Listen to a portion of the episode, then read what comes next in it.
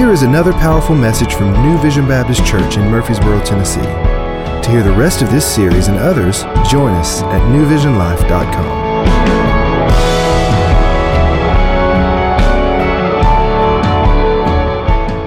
Well, we are excited that you're here. We're jumping into week three of our Be a Light series. We're excited to have those folks that are watching with us online uh, this morning. If you were here with us last week, we really began to uh, break down in, in detail what Jesus was talking about in his most famous sermons when he, when he said in the Sermon on the Mount that you and I are the light of the world.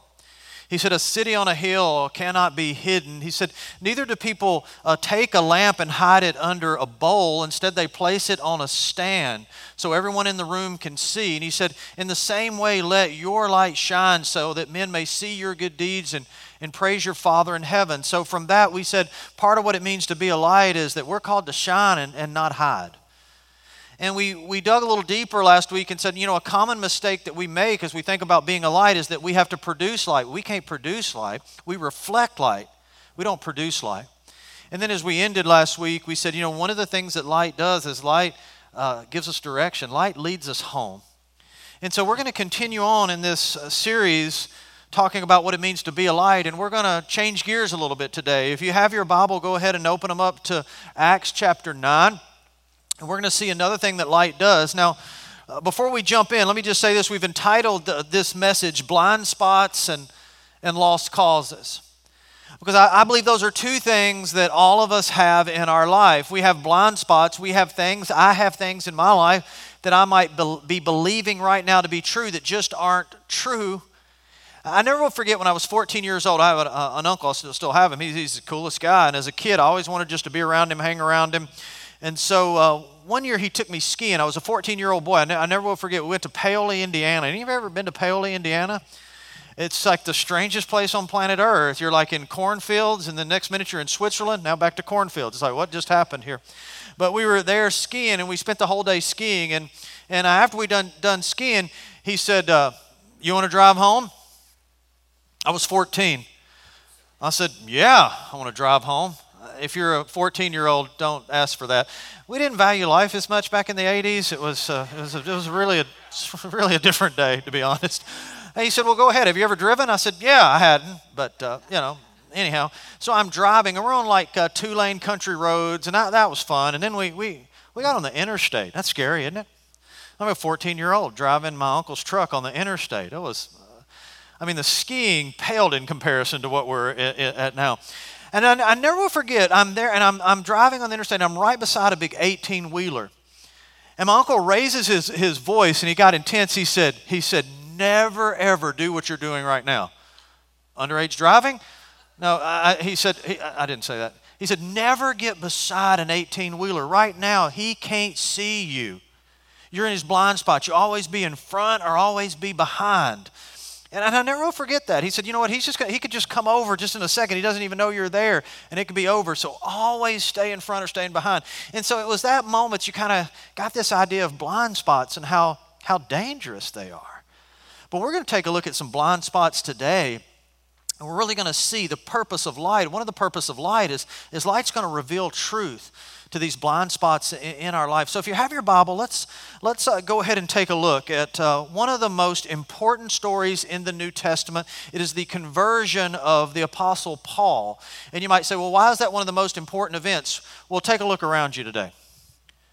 There wouldn't be anybody here today, most likely, without this, because Paul takes the gospel to the Gentiles, to the non Jews. The Bible you're holding in your hand, a vast majority of the New Testament was written by the Apostle Paul. Uh, outside of what happens in the birth, life, death, resurrection of, of Jesus Christ, the conversion of the Apostle Paul uh, may be one of the most significant events in all of Christianity. And so here's how it unfolds today. In Acts chapter 9, it says, Meanwhile, Saul, and that, that can be a little confusing if you're, if you're new to Bible study.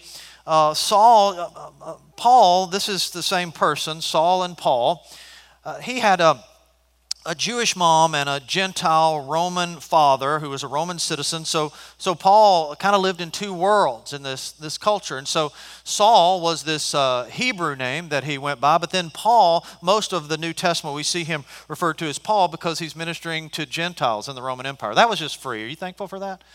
All right, good deal.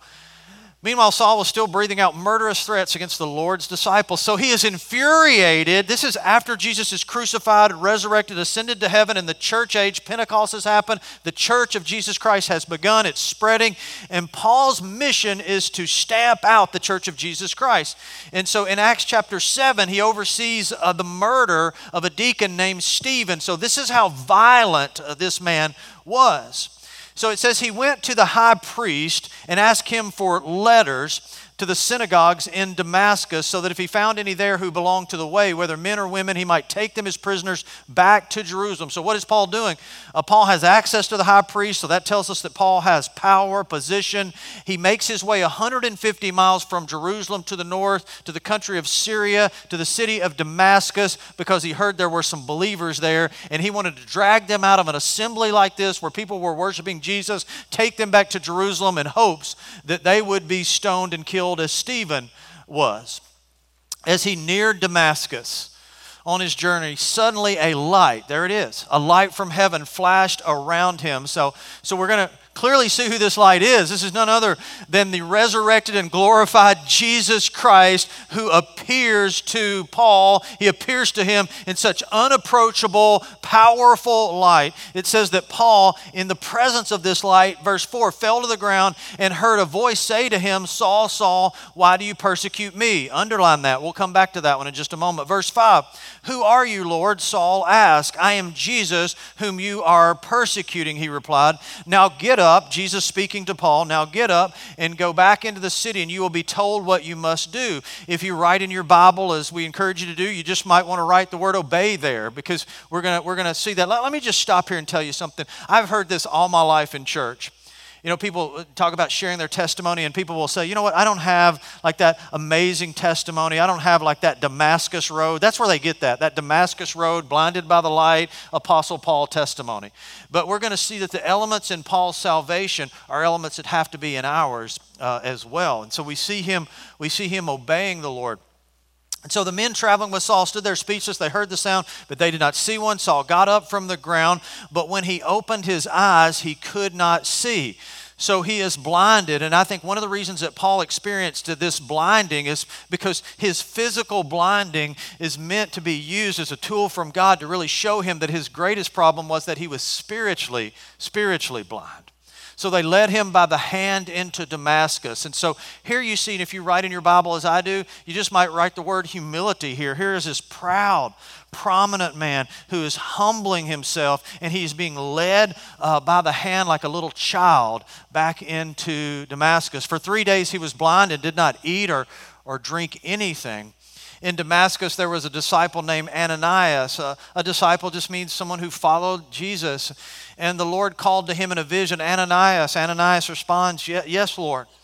Uh, the Lord told him, Go to the house of Judas on Straight Street and ask for a man from Tarsus named Saul, for he is praying.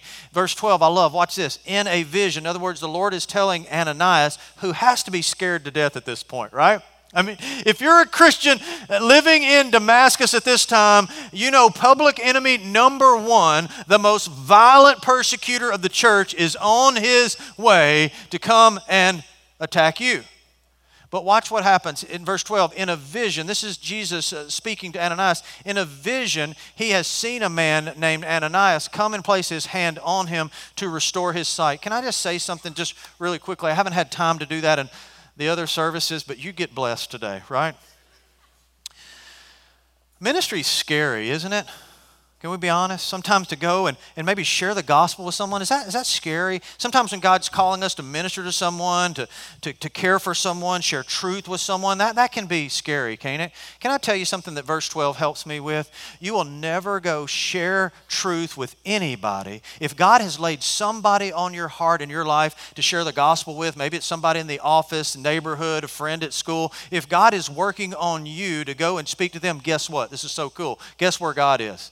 He's working on them. He's already there. You see, sometimes people say, I want to see God. Well, you, you, why don't we see God move? You start ministering to the people that God's called you to minister to, and you'll see Him because He's already there working on their heart. Isn't that exciting? Yeah. Does that encourage you, give you some peace a little bit? It does me. The Lord answered, our, our Lord, excuse me, Ananias answered, Lord, I have, I've heard many reports about this man and all the harm he has done to your holy people in, in Jerusalem, and he has come here with the authority of the chief priest to arrest all who call on your name. You know what Ananias is doing? He's questioning God. He's like, wait a minute, if I can just go over this. Like, I don't, I don't know if you know who Paul is because you got a lot going on because you're God. Uh, but just to remind you that this is the same guy who just oversaw the murder of Stephen. He's coming, just, just so you know. He's questioning God. Have we ever done that? yeah, we've done that. And, and God is just, he's patient with Ananias, isn't he? He's patient with Ananias. But he's clear. He said, the Lord said to Ananias, Go, this man is my chosen instrument to proclaim my name to the Gentiles and their kings and to the people of Israel. Let me say this about verse 15. If you're a person here or you're watching online today, and you are skeptical of the teachings of Scripture. I understand that. I get that.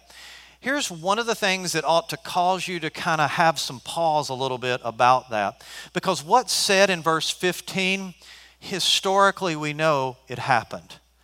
That the Apostle Paul stood before Roman uh, political leaders, governors, emperors in the Roman Empire, the most powerful men on planet Earth at that time, Paul got to go and preach and teach to them before his life was over, exactly as the Lord said would happen.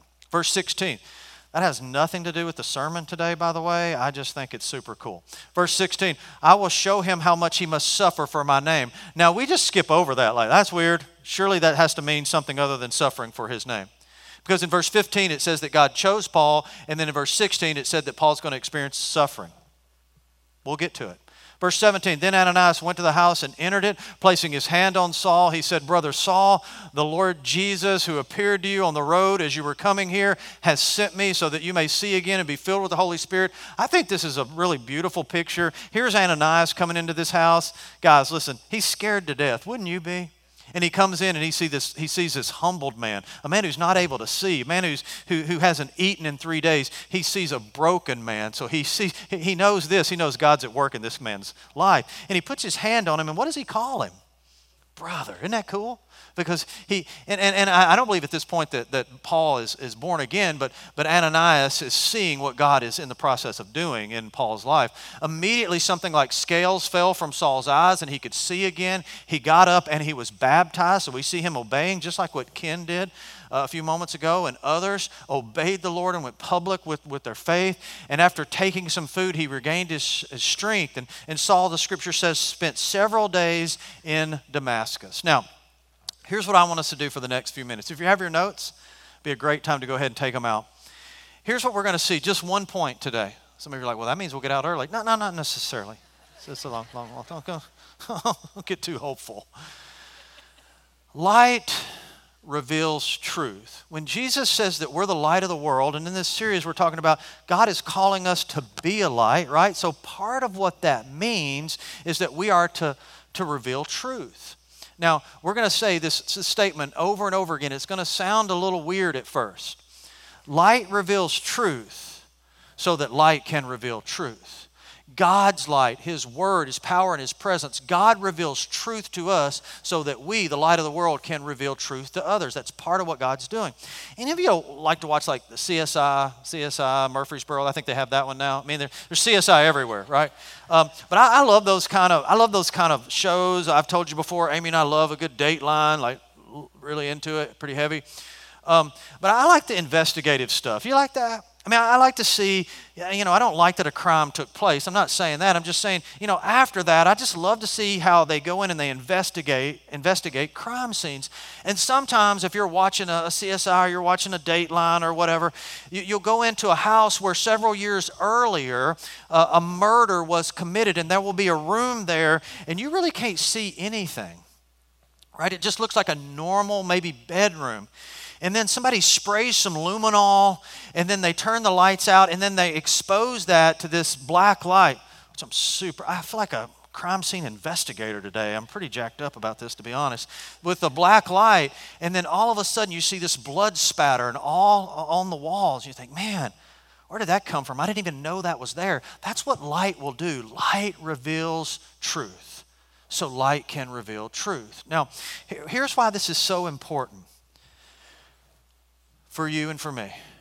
Do you want, let me ask you this. Do you want to be free emotionally? I do. I want to be free. I want to be free in every area of my life. And I think you would too, but you're too embarrassed in church to say it. We want to experience freedom, right? Well, well, truth and freedom are inseparable. We will never be fully free in any area of our life apart from knowing the truth, because that's what truth does right? So, and, and, and light really starts to eliminate the blind spots in our life. And you and I have them. We have blind spots. We have things we are believing that are so damaging and they're keeping us from being free. It's like my uncle telling me, hey, don't drive beside an 18 wheeler. That's a blind spot. That's going to be dangerous. Wonder if I could ask you this question today. What if, what if there was something right now you are believing and it is wrong? Would you want to know the truth? That's been, I don't think that's a trick question. Yes, I want to know the truth because I'm never going to be free until I know the truth, right? So let's look at something. Here's what we're going to do. From the story, from Acts chapter 9, we're going to look at four blind spots, really, that Paul had that we see in the story. And this is why this is super interesting to me. These are common blind spots, false beliefs, whatever you want to call them, that are present in the culture. And so sometimes people will say, Well, I love apologetics. You ever heard anybody say that? Maybe you. You love apologetics. And apologetics is defending the faith. That's sort of like a stained glass churchy word, knowing how to defend your faith. And some of you are like, Man, I want to get too deep into all that. That kind of weirds me out. But here's, here's the thing you don't have to know all that stuff. If you can just remember this story, like you won't remember the sermon. Nobody really remembers a ton out of sermons. I mean, I'm a preacher, I, I get that. But we remember stories, right? And if you can remember Paul's story, there are four clear blind spots there that will really help you as you're revealing truth to other people and even in your inside your own life. So here's the first one. The first blind spot is this. I, I want to show you. Here, here, here we go. Here's the first blind spot religious sincerity equals salvation. This is a blind spot, false belief. But it is probably one of the most popular beliefs in our culture, and it has even crept into the church. Many people, I would say most people in our culture today believe this. They believe it don't, it, that's good English. It doesn't really matter what you believe, it just matters how sincere you are in your belief, right? As long as someone is sincere in their belief, that, that's true for them. Now, let, let, let's think about Paul's story. Was Paul sincere in what he believed? about Judaism? So, yes, so sincere, he's trying to stomp out this movement we know as Christianity.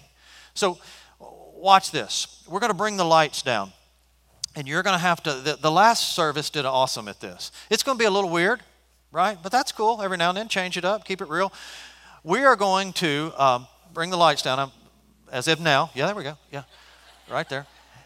And uh, what I'm going to do behind me here, you see this this uh, easel and this this uh, board. Do, do you see what's written there? No, you don't see. You can't see it.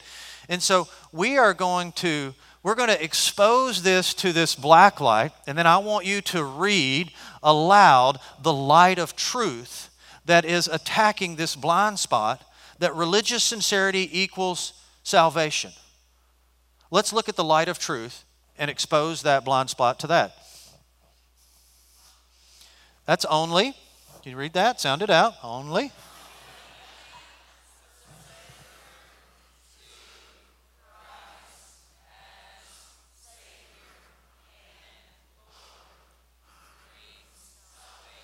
Good job.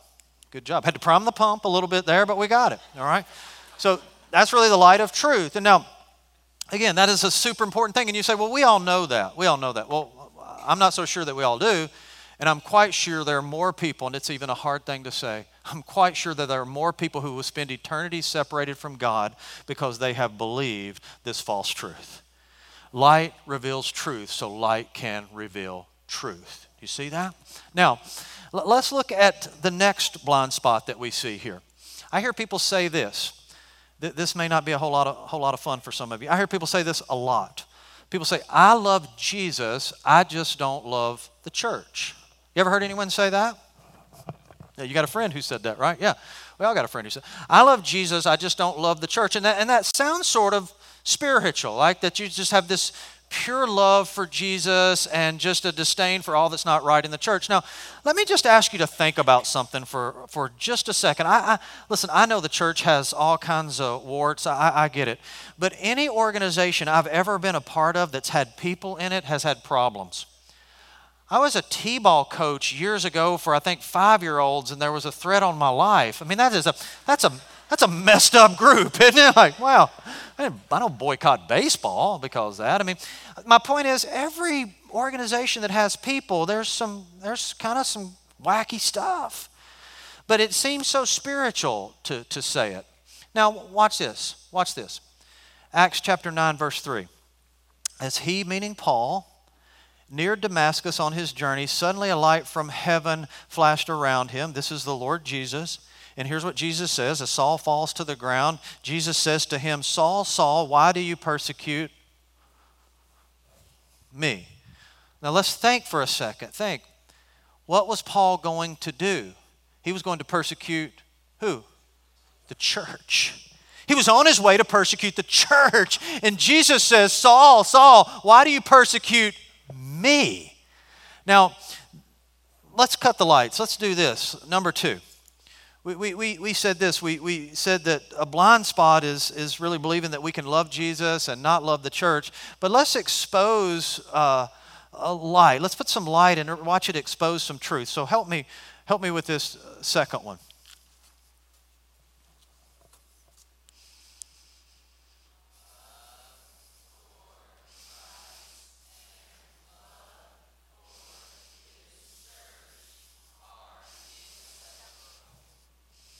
Love for Christ and love for his church are inseparable.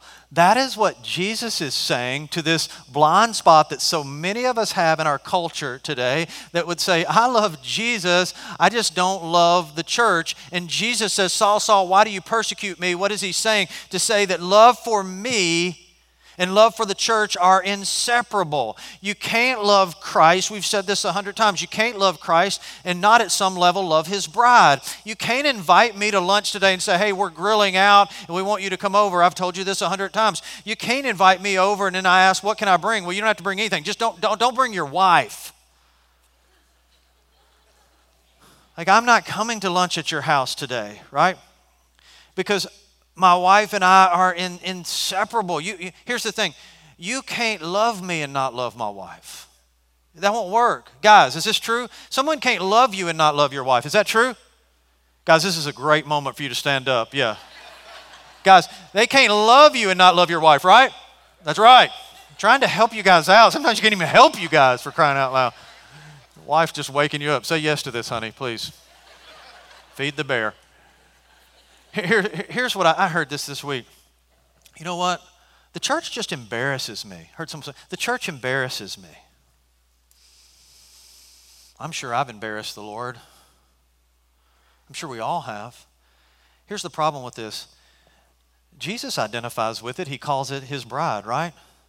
So, really, we're saying I can't identify with something that that Jesus identifies because you know what? I'm too persnickety for that. I'm too, I'm too embarrassed by these believers. So you, you're more persnickety than, than Jesus is. That's not a good word to use, but do you understand that? That doesn't really wash, does it? That doesn't make a whole, whole, lot, of, whole lot of sense. But it is so true and so such a part of our culture. Now, watch this. Please listen to what I'm about to say because I'm getting some looks from some of you guys, and, and they're not good right? I've been doing this for a long time. I understand this. You think I'm trying to put a hard sell on you to be a part of this church. No. I mean, I'd love it if you want to come and be a, be a part, but one of the things about living in Middle Tennessee, you can be critical if you want, there's some great churches here. I mean, there are some great churches in Middle Tennessee. What I'm saying is find a place, find a local body of believers, link arms with them, encourage each other, challenge each other. That's why groups are so important. Hold each other accountable, set under consistent Bible teaching as you're doing right now. Worship with other believers, find out how you're gifted, and use your gift as a part of a team. Connect, connect, connect. If not, that's a dangerous place to be. You're in a, you're in, it's a blind blind spot, you see? And, and, and it, it leads you to be isolated. And when we're isolated, we're such easy targets of the enemy. Do you see what's in play here? Do you see why that blind spot is so, so damaging? right? So as we grow in our, our love for Christ, one of the ways I think we're growing in our love for Christ is we begin to grow in our love for the bride. And I got to be honest with you. I'm, yeah, we're not where we need to be. But as Nick said this morning, isn't it cool that there was a worship service that we were having at, at MTSU's campus this morning? Isn't that cool to be a part of that? It's not perfect, man, but it's pretty cool. That one of the first gatherings that these freshmen who are coming to a college campus and the decisions they make in the first three to four months, really, of their college experience is going to really, in many ways, dictate their future. They're gathering this morning to worship Jesus with their family. Are you excited about that? And I'm excited about that. I, am excited today that we have folks, uh, uh, Pastor Josh and Pastor Bob are down in the Dominican, and right now, as I'm teaching, they're teaching parents in a third world country how to share Christ with their children so that they can expose them to the truth of Jesus Christ and let that transform their life. That's exciting kind of stuff to me. So anybody can be critical. I just want to tell you something. I, I'm done with that it's easy to be critical. I, I want to contend for the gospel with my brothers and sisters in Christ. And I think that's what I think that's what Jesus is saying. Now, let's look at the let's look at the third blind spot. Here it is. If I have enough faith, I can avoid suffering. I hear that a lot. In fact, if you were to stay at home today and, and watch some of the most popular preachers and teachers that fill the airways, you'll, you'll hear that a lot. Really, if you, if you have enough faith, then you can walk through life without having suffering. You can overcome that. You don't have to experience that. Now, here's what I would say to that Paul's life really confuses me with that teaching. It really, con- really con- confuses me. Uh, and, and, so uh, let, us cut the lights here and let's see, uh, let's reveal some light and, and, and see what, the, what that light reveals as far as it relates to truth. Kind of dealing with that blind spot. If you have enough faith, you'll never have any, any suffering. You guys know the drill now. This is the third one. You're getting it down, right? This is one of my favorite props ever. I hope I get to keep this. I don't, I don't know. I love it.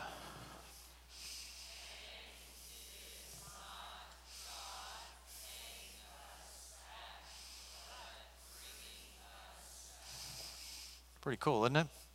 Pain is not God paying us back. You say, How do you know that? Because God poured out all of his wrath on his son 2,000 years ago on the cross, right?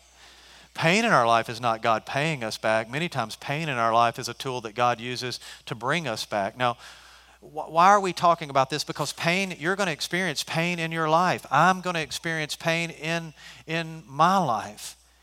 And pain can be a tool that God uses us to draw us even closer to Him. But what happens is, if you have a blind spot, you have a false belief to say that, you know what, I must not have enough faith, God must not love me, then it'll cause you to draw away from God and really miss out on what God wants to do in your life. Look at Acts chapter 9, verse 15. Let's just go back there. But the Lord said to Ananias, Go to this man. He is my chosen instrument to proclaim my name to the Gentiles and to their kings and to the people of Israel. And then look at verse 16. Verse 15 says, God chose Paul to go and do ministry, to, to be a, a leader.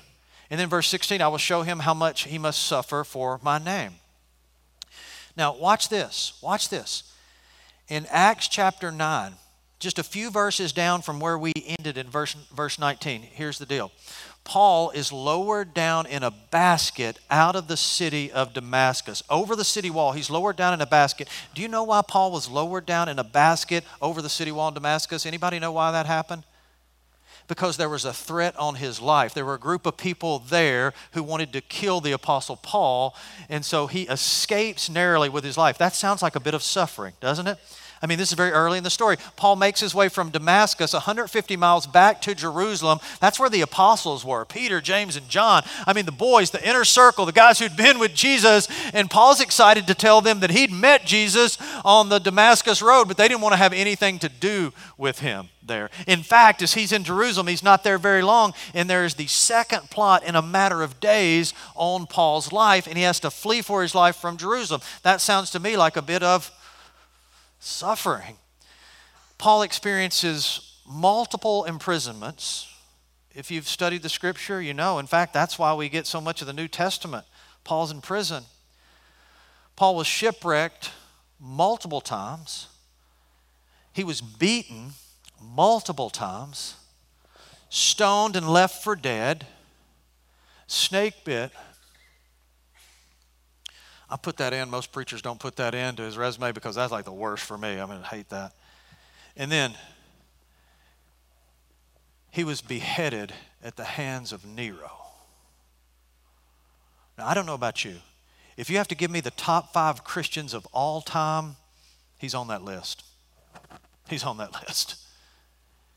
But yet, the suffering that he endured, unbelievable. So, if you, if you, if, if, you, if you believe that, you know what, if, if you have enough faith, you won't experience any suffering, Paul's life doesn't really line up with that. You kind of have a problem with that, you see? The truth of God's word reveals that lie. Suffering can be God, one of God's greatest tools. I told you guys last week, I'll, I'll, I'll say this again. Right now, for my family, we are going through one of the hardest seasons in our life. Some of the stuff that, that Amy is going through with her health right now is some of the hardest stuff that we have ever been through in our life. It's not a fun season for us. In fact, I would say the last two weeks have been some of the more difficult weeks. But I would say this in the last 48 hours for me, and, and my guess is she would say the same thing. She's here. In the last 48 hours, I think God has showed me more about who He is than He has showed me in the last 10 years of my life. Suffering can be one of the greatest tools that God ever uses. You see, here's Paul behind the glory. Ever remember that, remember that back in the day, VH1, behind the music? Any of you? Yeah, it was great. Paul behind the glory, here it was. Paul was chosen, yet he was opposed. Paul was chosen, yet God took many years to prepare him. If you study, read over in Galatians, certainly Galatians chapter 1 and chapter 2, and the timeline gets filled in. As far as I can tell, it took 17 years from Paul's call on the Damascus Road until he begins to lead and pastor his first church. 17 years before he really gets to live out what God called him to do. Study the life of David. It's kind of like that as well. But some of you today, it's like you're single, you're wondering where, where God is. Some of you, maybe God's called you to do something, but the doors aren't opening up like you thought they would immediately. That's kind of the way it is. If you study Scripture, it really takes some time as God is forging his image within us. Paul was chosen, yet he suffered. Tozer, A.W. Tozer said it this way it is doubtful whether God can bless a man greatly until he has hurt him deeply or allowed him to experience wounding. We say this a lot here at New Vision. A valley that you're going through or a valley that you're in right now doesn't mean necessarily you made a wrong turn. Remember that? A valley doesn't mean a wrong turn. And, and, and, there's no surrender in our life, true spiritual surrender, I think, without a measure of suffering. Do you see it?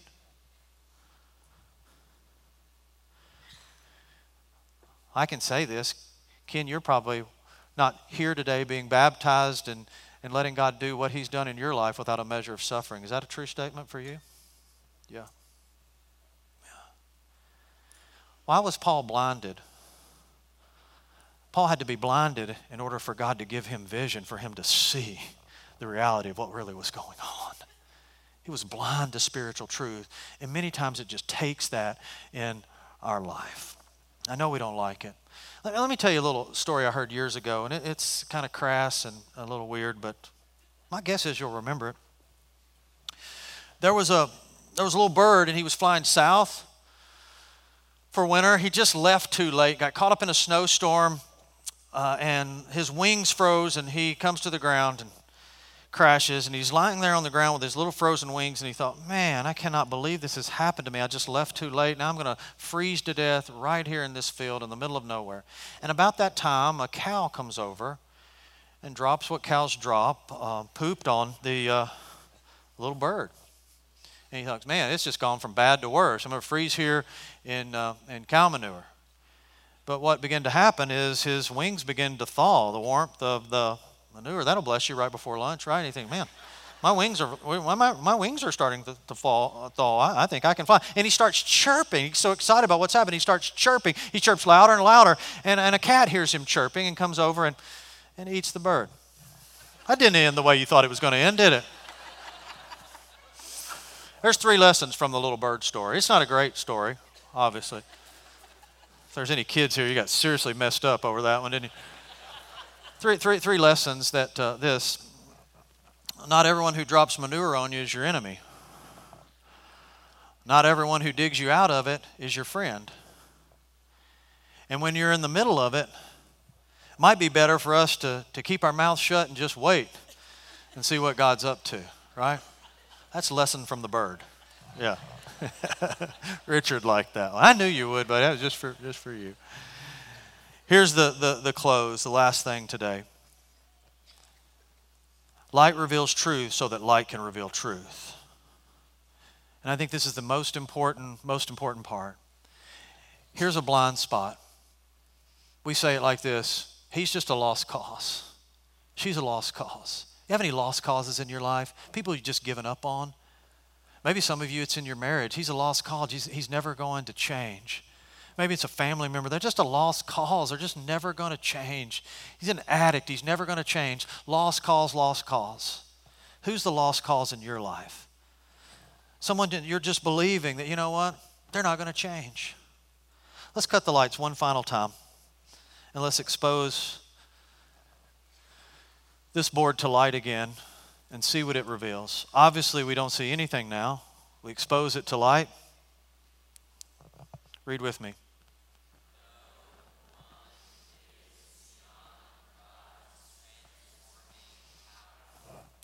That's true, isn't it? No one is beyond God's transforming power. You say, well, how do you know that? Because of the Apostle Paul. Like, you don't have to remember the message, just remember him. What was he doing prior to this in Acts chapter 9? He was overseeing the murder of Christians. Now, I don't know what your past is, man. I don't know what it was like in college and you ran wild. I mean, there was just some junk in your life, and you say, you know what? I don't think God could ever love me. But let me just tell you something. You ever done anything like that? You ever murdered Christians? You feel better about yourself now, don't you?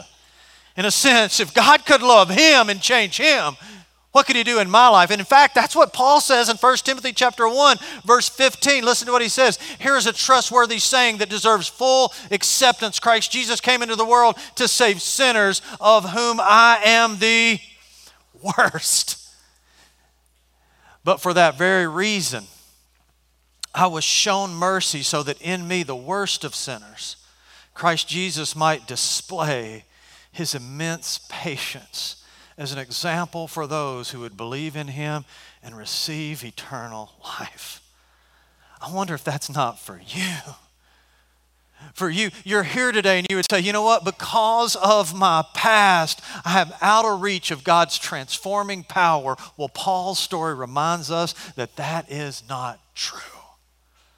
What about the other people in your life? Who is it in your life? And I think we all have them. We all have lost causes, people in our life we've just given up on. We all have stuff in our own life, not necessarily people, but things in our life that we've just given up on. What have you given up on, and who have you given up on? You say, What do you mean, what have I given up on? Is there something in your life? It's a stronghold, it's a fear, it's an addiction, whatever and you just feel like there is no way that I'm ever going to be able to, to change, there's no way I'm ever going to be able to break free from this, Paul's story reminds me of the transforming power of God. That's the greatest thing about light. Listen, the greatest thing about light is light transforms. You get in the presence of light, God's light, it transforms. It breaks this hardened murderer persecutor of the church and turns him into the greatest preacher and missionary in the history of the church. That is the power of God's light.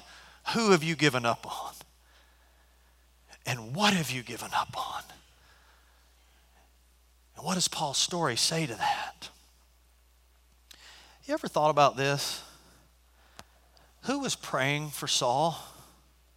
Has that ever crossed your mind?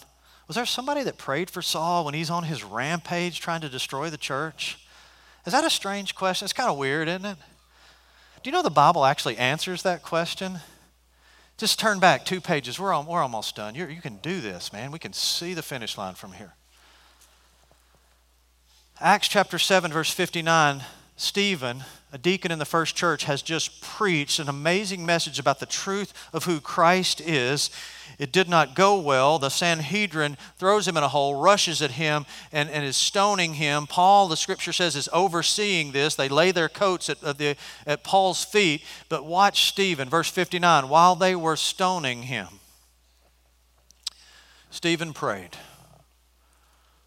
Lord Jesus, receive my spirit. Then he fell on his knees and cried out, his last words on planet Earth, he cried out, Lord, do not hold this sin against them. The one who was holding the coats, if you know the scripture, was Paul. And Stephen says, Lord, don't hold this sin against him. Do you, do you know what? Stephen didn't believe in lost causes. In Acts chapter 7, he prays. And God hears that prayer and transforms this persecutor into the greatest missionary in the history of the church. Who have you given up on? And why? And why? Why? Because we have forgotten. There's a blind spot in our life, and we just think that somebody is beyond the reach of God's grace. I read a story this week in the New York Times. It was entitled, it got my attention. I don't always read a lot of the New York Times, but it got my attention. The jihadi, jihadi who turned to, to Jesus. I mean, that gets your attention. And it, told a story of a 22 year old man, Muslim man, who came recently came to faith in Christ, and now he's leading a Bible study in his home in Istanbul, Turkey. And so the New York Times reporter goes there a night as this group of people, uh, several of them, over 20, are gathered. Muslim men are gathered in this home as this guy is reading the scripture and talking about the truth of who Jesus Christ is to him. It's amazing. Four years ago, he was fighting in Syria for Al Qaeda, and now he's a follower of Jesus Christ. The reporter asked him, Did you ever think anything like this would be possible? His response was, If you would have told me four years ago uh, that this might happen, I would have slaughtered you right there. I have to read what his wife said because it's, I think, kind of, kind of, kind of funny, to be honest. It says, in a transition that surprised everyone, not the least of himself, four years ago, Mr. Muhammad tells me, frankly, I would have slaughtered anyone who suggested uh, his faith in Christ. Not only have his beliefs changed, but his temperament has changed too. Today, his wife, Haveen Rashid, confirms with a hint of understatement, listen to this, it's good, that he is a much better person to be around. That's a better dude. Yeah, he's a much better guy to be around. Yeah. In fact, the, the reporter laughed because they referred to him, the people in his Bible study referred to him as the terrorist. That's how they called their leader. And that's what he was.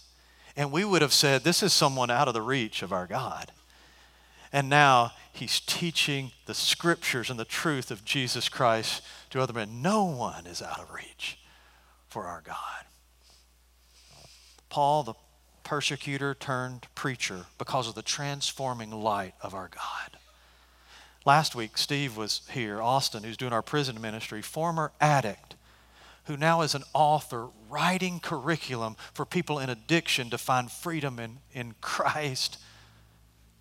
I know a guy who was as rebellious as anybody on his college campus. Now he's a missionary to college campuses around the country. I know people who've been slaves to fear that are now counseling the, the anxious. I know people who live their life as deceivers who now have integrity. I know people who were prideful who have been broken and now walk with such humility. I know the broken who have become whole. I know people who are spiritually dead who are now alive. But what I don't know what I don't know is what your close is going to look like. What is the close of your life going to look like? You see, sometimes, sometimes we say this about Paul. I've heard it so many times. We say, I don't have a Damascus Road testimony. You ever had somebody ask you to share your testimony, and we say, you know what? I don't have sort of like that story like Paul. But I want to tell you something. I, I, I, I do understand that. But listen, if you have a Jesus story, it has to have the core elements that are there in Paul's story because it's what we all share in common. First of all, it's humility. Paul was humbled, wasn't he? Have you ever been humbled in the presence of our God? Has God broken you and you've been humbled in his presence? Your life won't close well until that happens, I promise you. Paul repents. What is, what is it to, to repent? It's a change of mind that leads to a change of direction. Paul was going one way to persecute the church. He, he meets Jesus and now he is planting churches. That is a change of mind that leads to a change of direction. There is no salvation without repentance in your life. Has that occurred? Trust or belief Paul, the persecutor of Jesus, becomes someone who trusts in Jesus as his only Savior and Lord. Have you trusted him? You see, our story is a lot more like Paul than we thought. And then I, I love this. He obeys the Lord. First thing he does, they ask Paul to be baptized, and he does it. He doesn't ask any questions, he just obeys. So we see humility, we see repentance, we see trust, and we see obedience. These are the stories. These are the part of the story that will change the close of your life to something that you never dreamed possible. What are the blind spots? What are the false beliefs right now that the light of God's truth, maybe for the first time, is shining into your life and revealing? Why? So you can be free. Father, thank you for your word. Thank you for Paul's story. He calls himself the worst of sinners, a reminder that you loved him and you love us. You did something in Paul's life, you can do something in our life. Lord, here was a brilliant man who had many blind spots that had to be revealed. Lord, would you do that in our life so that we can be free? And Father, today we're mindful that light reveals truth so that light can reveal truth. And Father, as we close today, could you remind us that's part of what it means to be a light, that we reveal your truth in a dark and broken world. In Jesus' name, amen. Thanks for tuning in. If you enjoyed this message, we'd like to invite you to one of our Sunday morning services. We meet at 8:20, 9:40, and 11 a.m. If you would like more information or would like to watch or listen to more of our services, please visit us online at newvisionlive.com. This broadcast is brought to you by New Vision Baptist Church, where our mission is guiding people to lives of gospel transformation.